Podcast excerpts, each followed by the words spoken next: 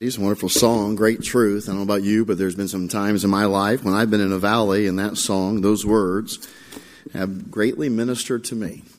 Your will cannot lead me where your grace.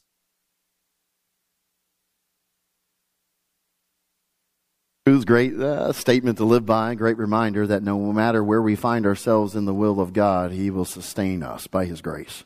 And uh, that goes for all of us. Thankful for it.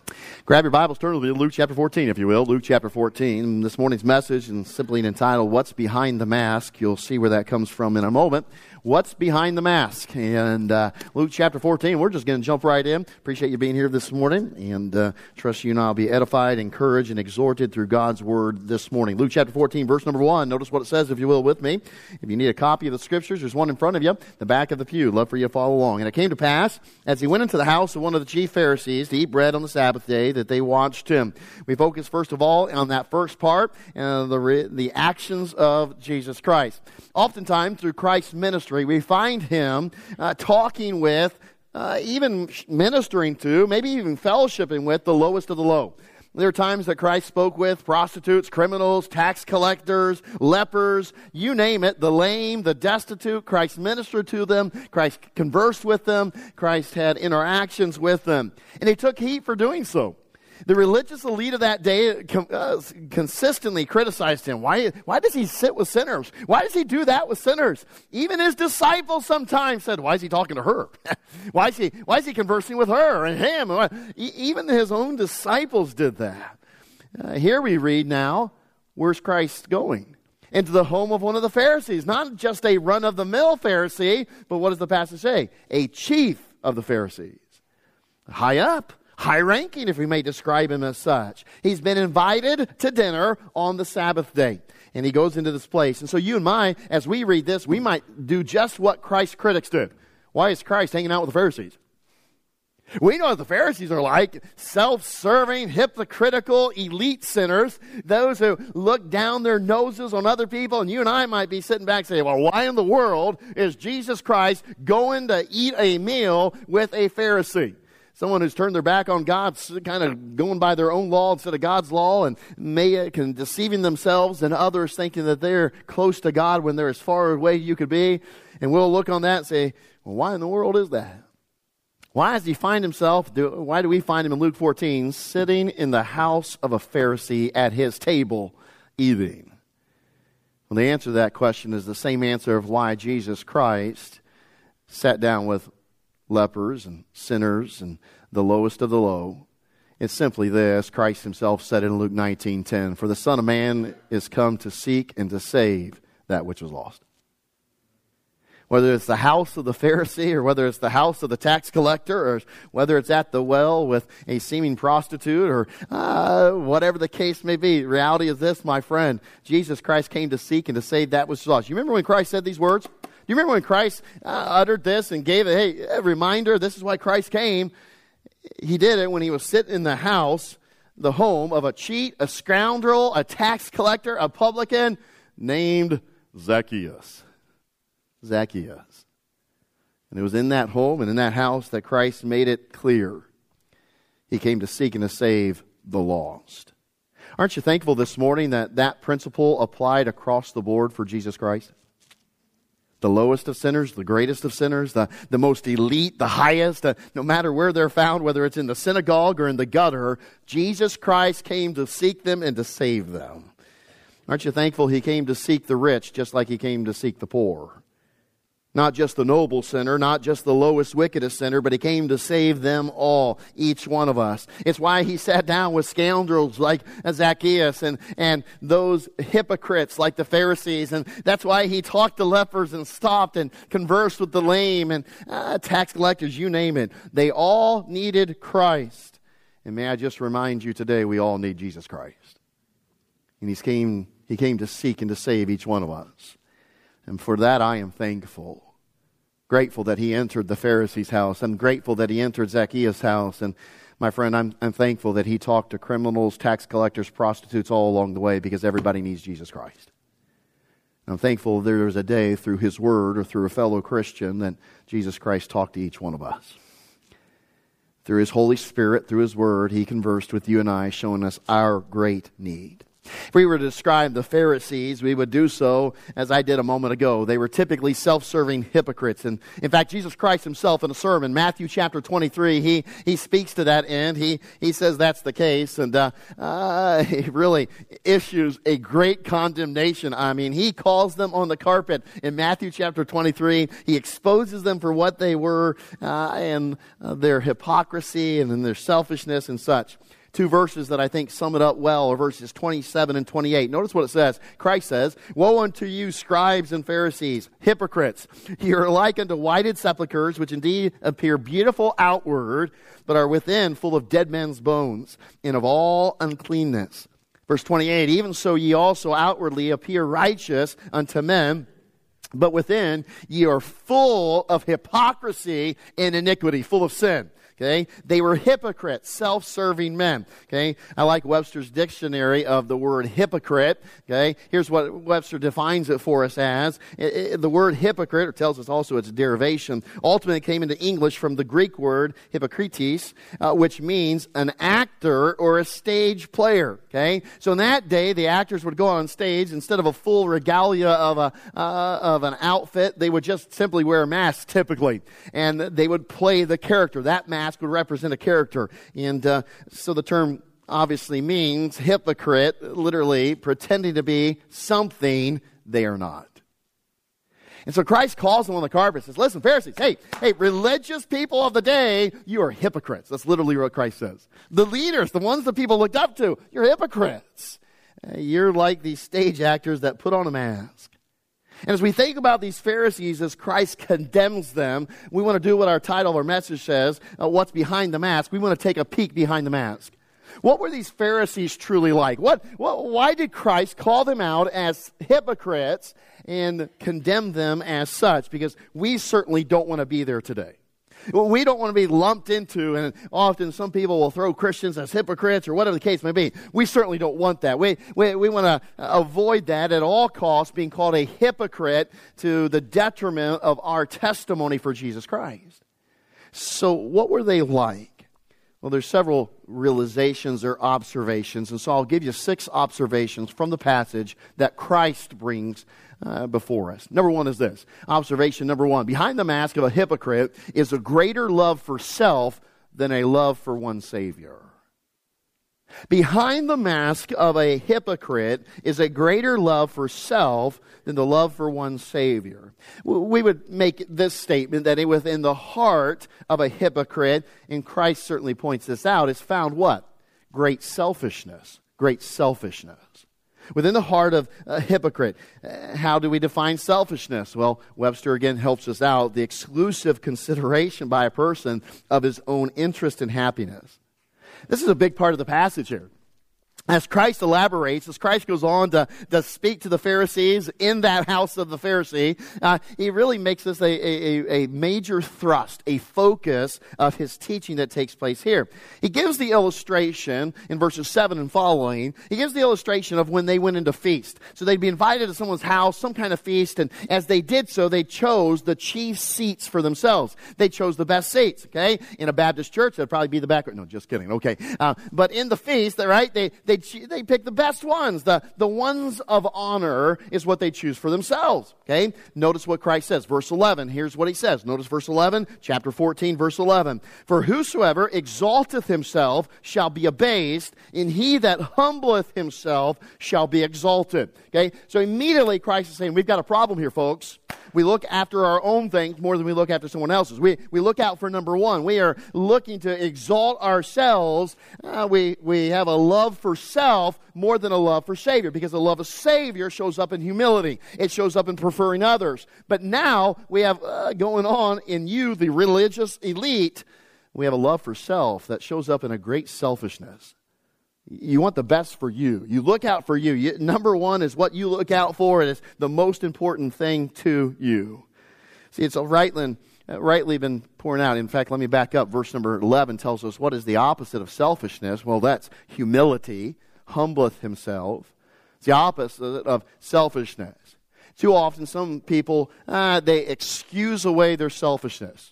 Okay? May I just uh, uh, clue you into a few things? I think this is a great statement. See, uh, selfishness, uh, it's not a healthy love of self. I've, I've heard people excuse selfishness as a healthy love of self. it, it is not uh, a um, normal instinct of self preservation. Rather, it is, and this is a damning statement, condemning statement, it is a deifying of self that is demonstrated by disobedience to God and disregard for others.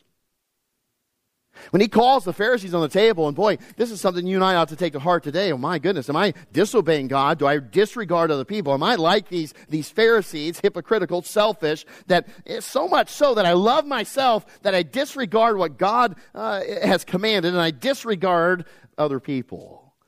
Love for them. We are reminded time and time again what's the second commandment, the second greatest commandment? Love thy neighbor as thyself.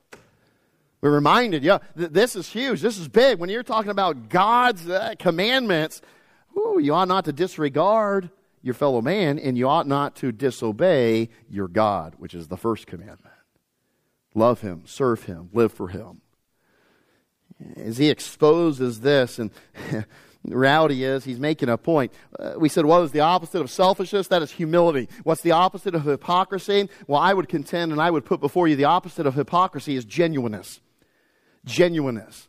Right? Good definition of that is actually having the reputed or apparent qualities or character.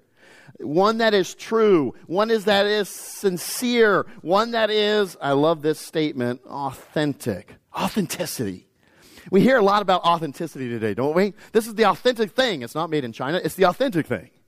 It's the real thing, right? It's a, this is it, the authentic. And boy, we see that pushed a lot. Well, what does that authentic mean? It's, it's the real thing, okay? It, it's not a knockoff. And, and uh, uh, the quality in a modern definition is the quality of being real, of being exactly what one appears to be. Not a fake.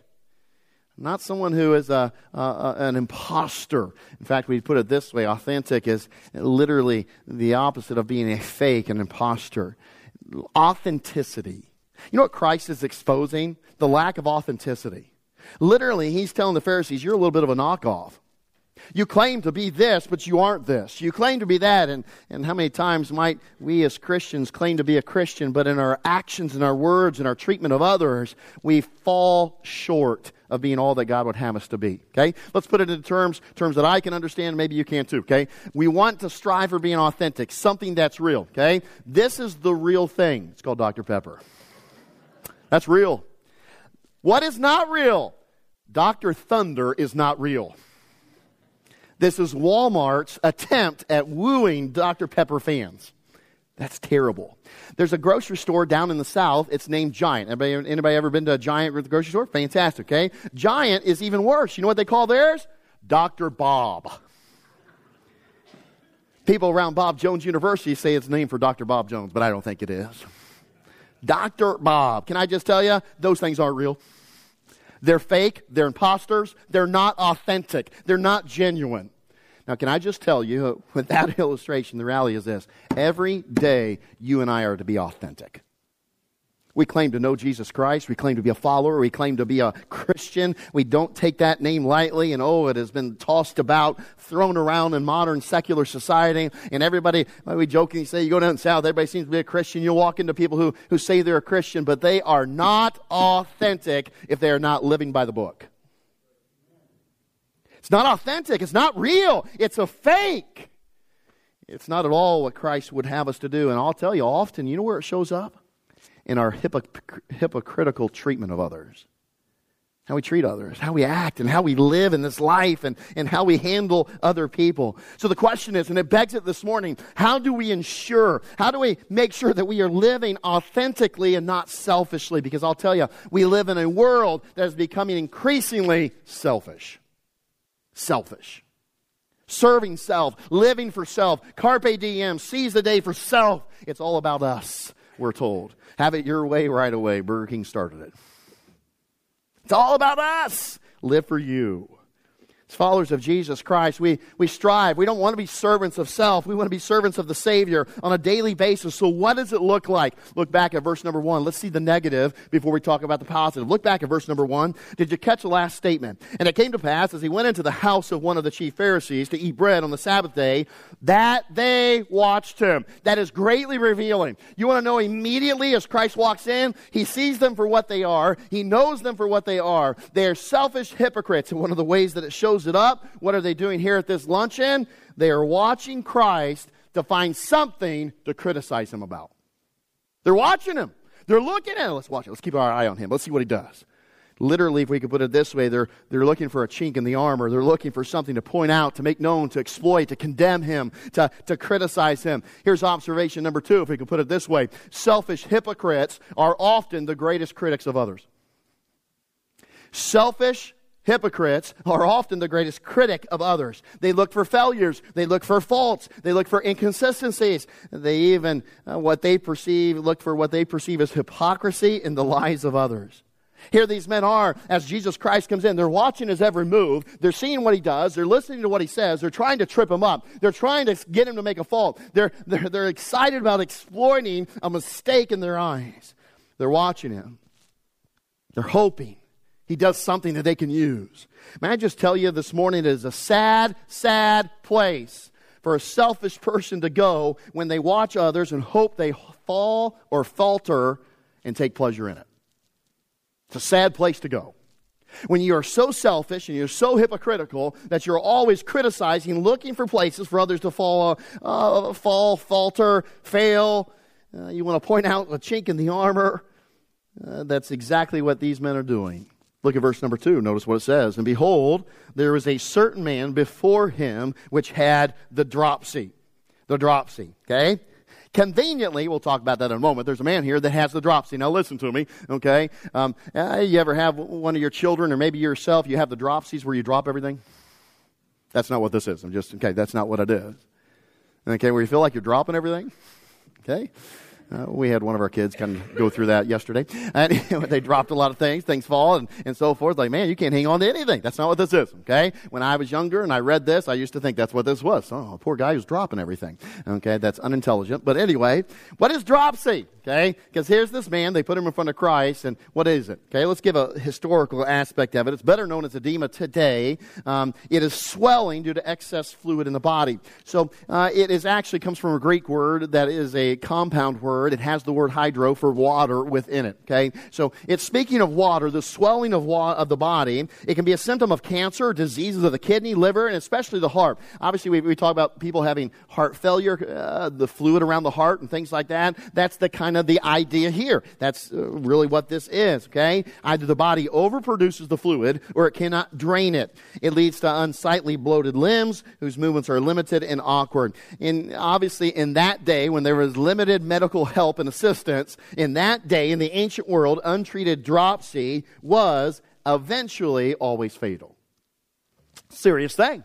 This man's before Christ. In fact, I, you, you, read the statement there, and before him was a man. Now, I, here's what I think. You know, I'm just going to give you my conjecture. I believe this was a plant. I believe that they brought this man in as a trap. In fact, I base that somewhat on verse number four. It talks about Jesus Christ healing him, and after Christ heals him, guess what? The man leaves.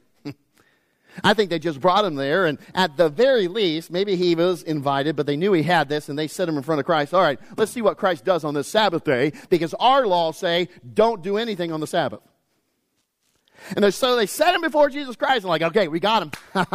we got him. Now listen, here's a man with a dropsy. Eventually, if not treated, if not taken care of, he will face death from the dropsy, from this disease.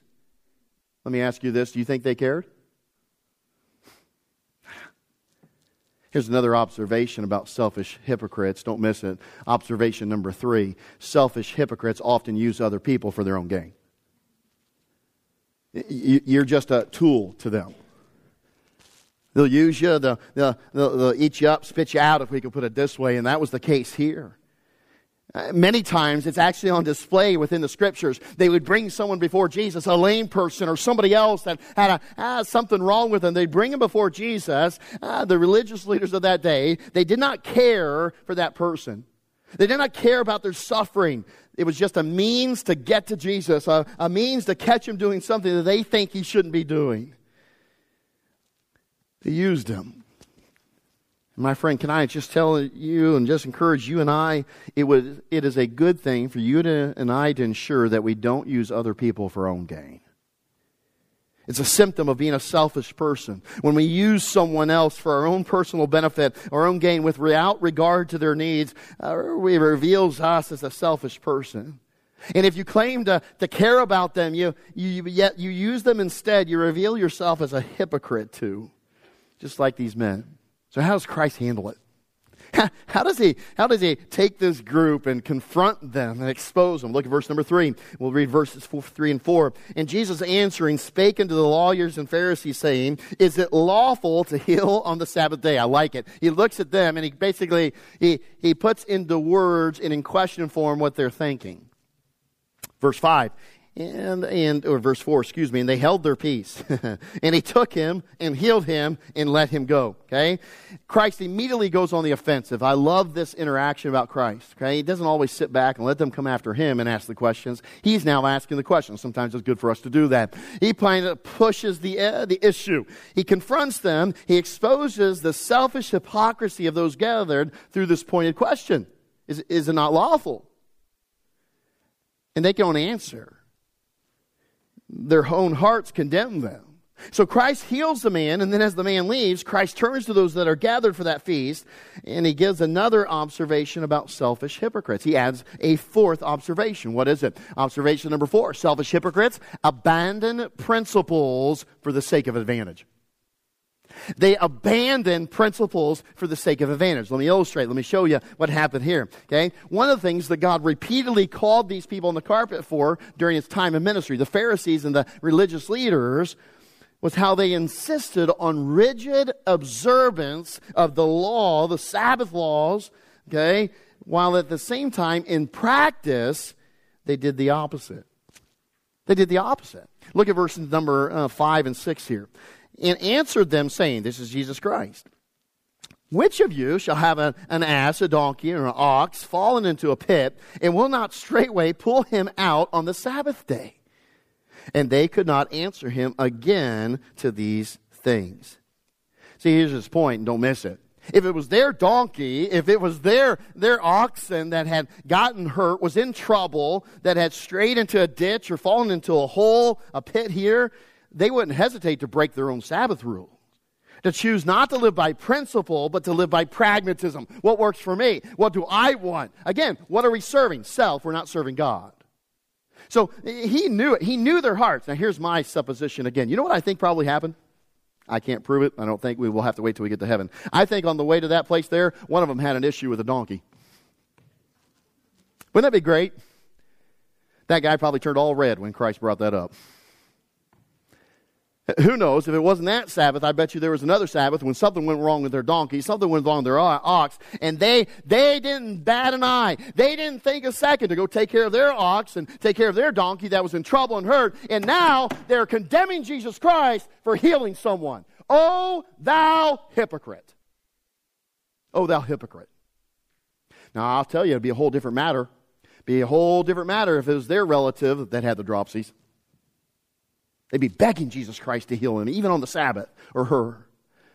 They'd be pleading with him to, to do it. But for them, for them, what works best for them is what they'll do. It's a double standard. Christ knew it. They knew it. They refused to admit it. In this case, their silence in verse number six uh, says it all. They could not answer him. Science speaks volumes. Such is a selfish hypocrite. In modern terminology, what happens? Principles are good for applying to other people's lives. Oh, I can't believe they do that. Oh, I can't believe they said this. Oh, I can't believe they'd act like that. How dare they treat me like that? Oh, those principles are good. We evaluate them based upon these things, but when it comes to our own lives, they don't apply we don't take those same principles and uh, they're, they're no longer applicable to my life. They're no longer convenient and profitable to use when evaluating my own life. Boy, Christ just hits them in the heart. He condemns them for where they are at as selfish hypocrites. They'll look at everybody else and they'll easily condemn. They'll easily run them in the ground. They'll easily criticize and they'll take God's law and beat them over the head with it. But in their own life, they show much grace.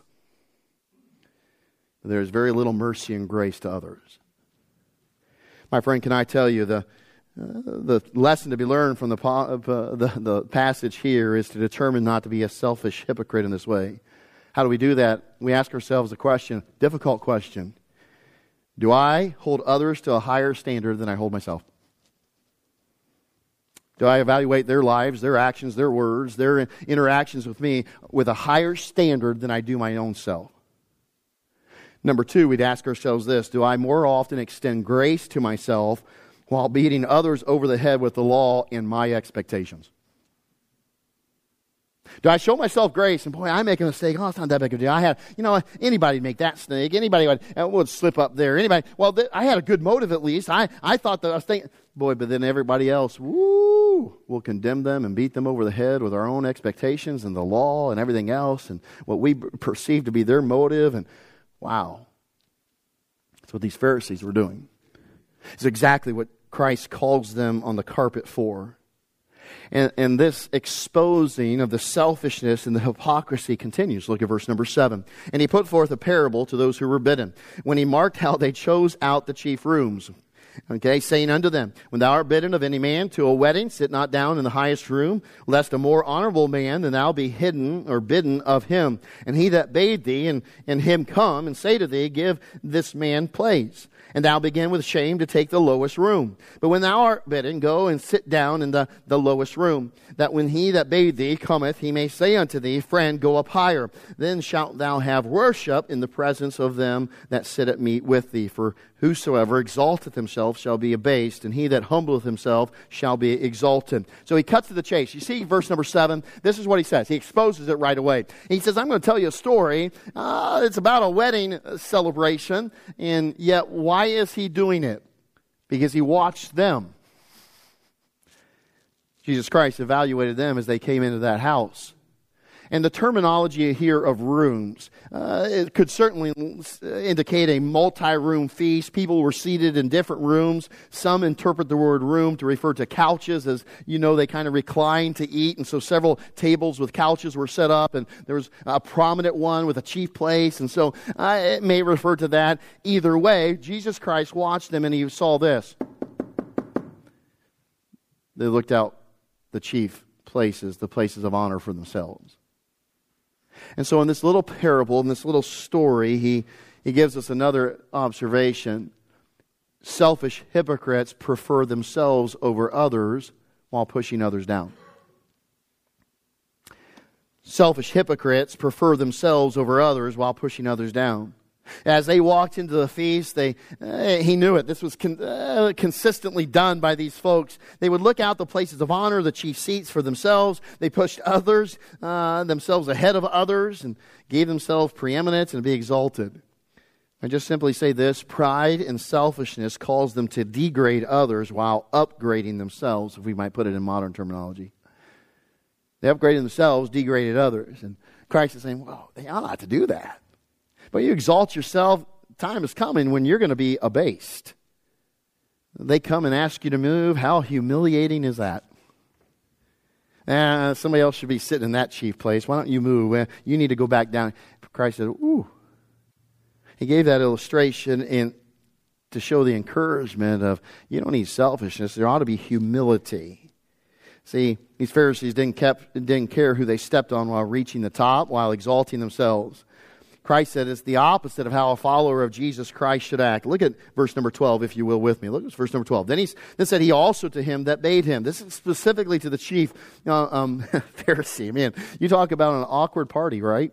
Notice what he says. When thou makest a dinner or a supper, call not thy friends, nor thy brethren, neither thy kinsmen, nor thy rich neighbors, lest they also bid thee again, and a recompense be made thee. But when thou makest a feast, call the poor, the maimed, the lame, the blind, and thou shalt be blessed. For they cannot recompense thee, for thou, shalt be recompensed at the resurrection of the just. Okay? What else is he exposing? Observation number six. Notice it. Selfish hypocrites give to get, often having an ulterior motive in ministering. Sad, sad glimpse into the window, uh, through the window into the heart of a selfish hypocrite. Oh, they may minister, they may do things for other people, but it's giving to get. There's an ulterior motive of recompense, of being paid back, of, well, if I've done that for them, they'll do it for me. And uh, he uses the illustration of throwing a party, a feast. And you and these Pharisees would always invite their friends. They'd invite the rich, those who they knew in turn could pay them back. They'd invite them to the, the, the feast because they knew that in turn they would invite them to their feast. They would receive. It's what a selfish hypocrite does. Their motive is to gain and to receive when they minister or give. It is very calculated. It's determining uh, what is the best gain, uh, what will give them the best return on their actions. They're ministering, they're doing good to others.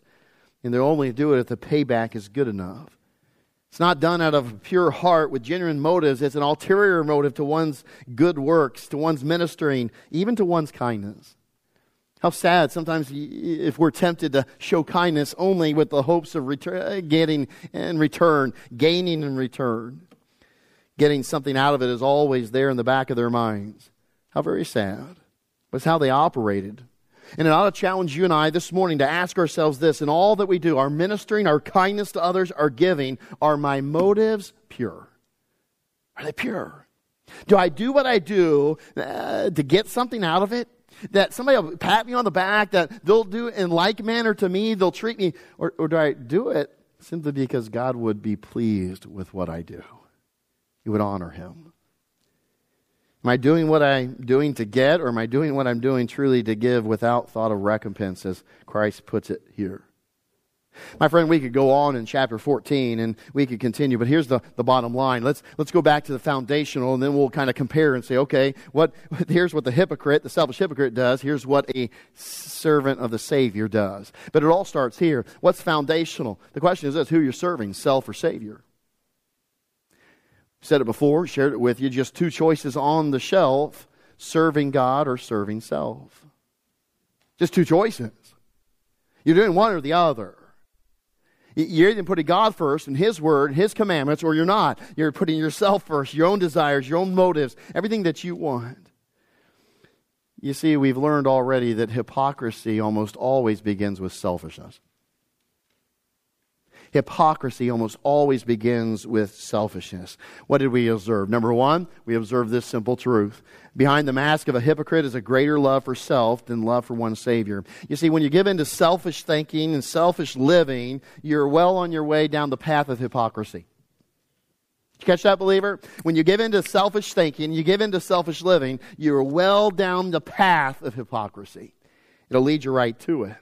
Show me a hypocrite, I'll show you a selfish person, one who loves self more than they love God. So, what's the opposite? What are you and I called to do? Well, the servant of the Savior, the Savior's servants, love and serve God with all that they are.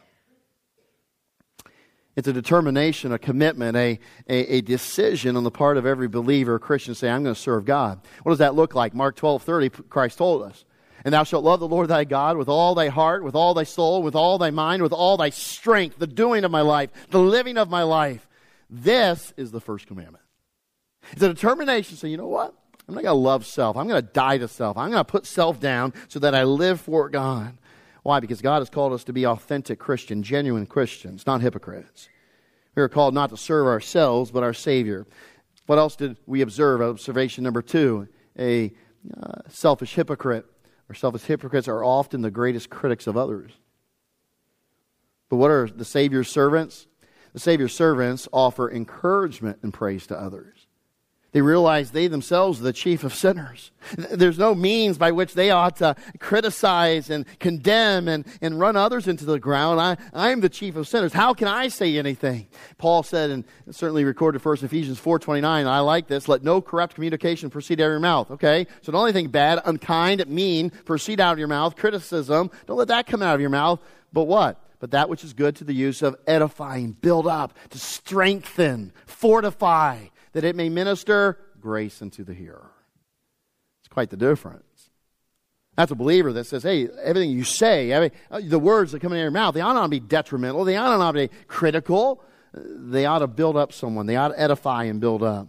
I like what James said. James chapter 4, verse 11. He says this Speak not evil one of another, brethren. I love that period. That should be enough, right? Speak not evil. Be not unkind. Be kind one to another, tenderhearted, forgiving one another, even as God for Christ's sake hath forgiven you. Okay, speak not evil one of another brother. But then he goes on, he gives this description. Don't miss this. He that speaketh evil of his brother, fellow believer, judgeth his brother, fellow believer, speaketh evil of the law, and judgeth the law. Notice the statement. You can't do both. But if thou art a judge of the law, thou art not a doer of the law, but a judge. Let me ask you this. what are you and I called to do today? Well, the Bible says, Jesus Christ said, Don't be ye hearers of the word, but be ye. Oh, that was terrible. Let's try this again. Starts with do, ends with er. Okay? Christ said, What? Don't be ye just hearers of the word, but be ye doers of the word. Be a doer of the word.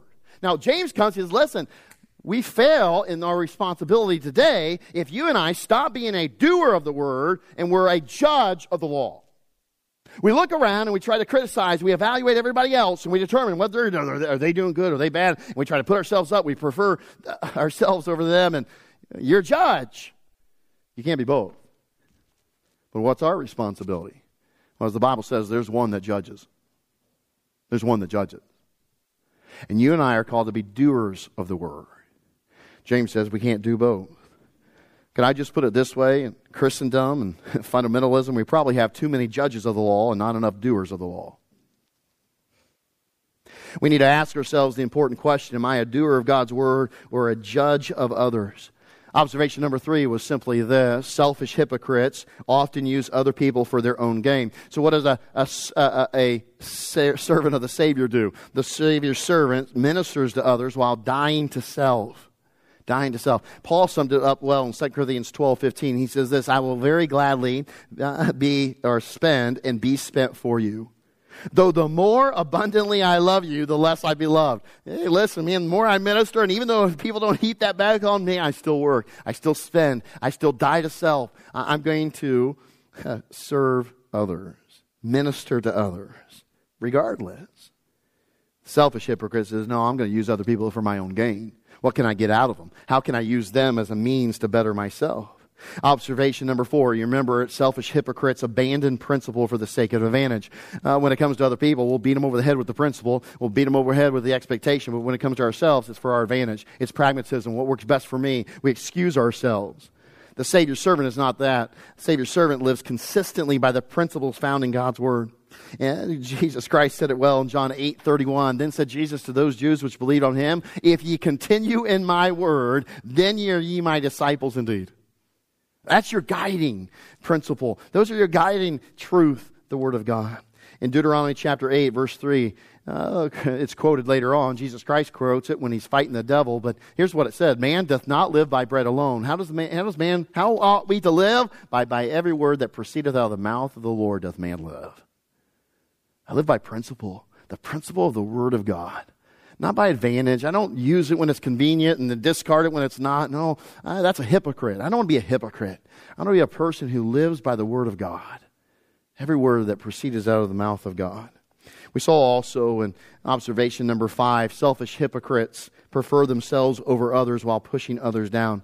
Is that how a believer were, ought to operate? No. The Savior's servants, what do they do? They prefer others above themselves.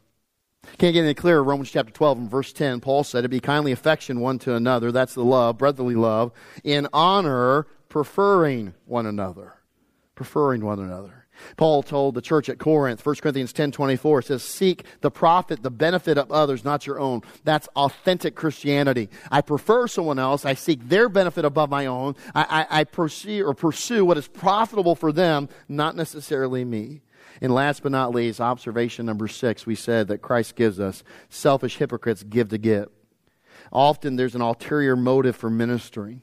What about the Savior's servants? Well, the Savior's servants, they, they give out of love and obedience to their Savior in order to bring Him glory. Their words, their actions are dictated by their love for God. Paul said it in 1 Corinthians 16 14. He said, Let all things be done with what? Love, charity, Let it be moved and motivated by love. Love for God, love for your fellow man. Those first two commandments, let it move you.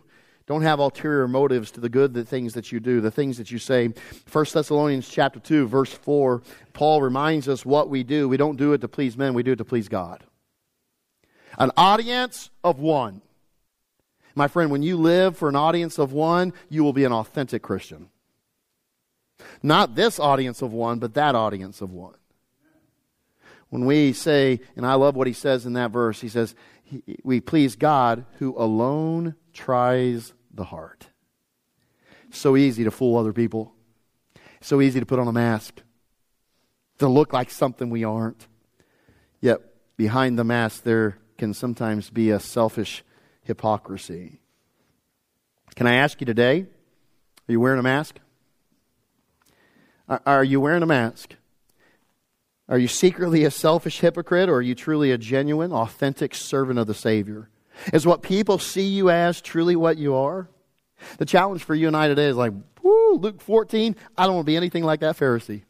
Those Pharisees gathered. I don't want to be moved and motivated by my selfishness. I don't want to serve self. I want to serve my Savior. And then I'm going to look at every single one of these observations and I'm going to make sure that does not describe me. And if it does, but I want to confess it, I want to forsake it, and I want to get back to being the real thing. An authentic Christian that points others to the one whom I want to please with everything that I am and everything that I do and everything that I say. May God help you and I to be authentic Christians. Father, we thank you for your word. I'm grateful for this uh, challenging passage. And Father, it is poignant, it is powerful in the condemnation we see in it. And Father, we would do well this morning to have an inward look to make sure that in our dealings with other people and in what we show and what we live that we are not putting on a mask that we are not hypocrites like these pharisees. And uh, father this we live our lives as we use our tongue as we uh, treat others and father as we conduct ourselves uh, lord would you help us to be authentic Lord, this morning I certainly uh, trust your word has been preached and taught. Now, Father, I pray in these next few moments we would not just be hearers, but doers of the word. Father, would you challenge us that where we've put ourselves in the, the seat of the judge instead of the place of the doers? We are quickly condemned to others, where, Father, we have uh, given preference to ourselves over, over others. Father, where we have used others, would you, would you convict us of that? Would you help us to see that that is not right? Father, where we have looked and watched others simply to criticize them, to tear them down, instead of exhorting and building them up, would you forgive us for that? And Father, may we purpose today that to be authentic Christians, those who look like the servants of the Savior the ones who follow the principles and the teachings of your word, and to live such lives that would simply point others to you. Father, give us a humility. Help us to live in light of the humility that Jesus Christ himself showed. Father, would you help us this morning in this invitation? May, may we not uh, think that this message was for someone else. May we not in our minds stray to someone who we think it should be for. But Father, may we, may we do what we ought to do every time we come to your word, and may we ask you, is it I? Is that me? Father, where have I faltered? Search me.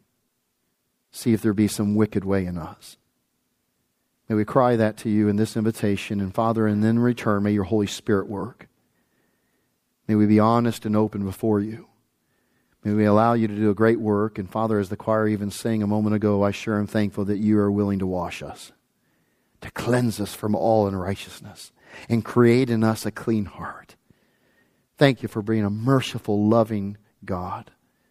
Help us now to throw ourselves upon that mercy and help us to commit to living authentic Christian lives. Heads bowed.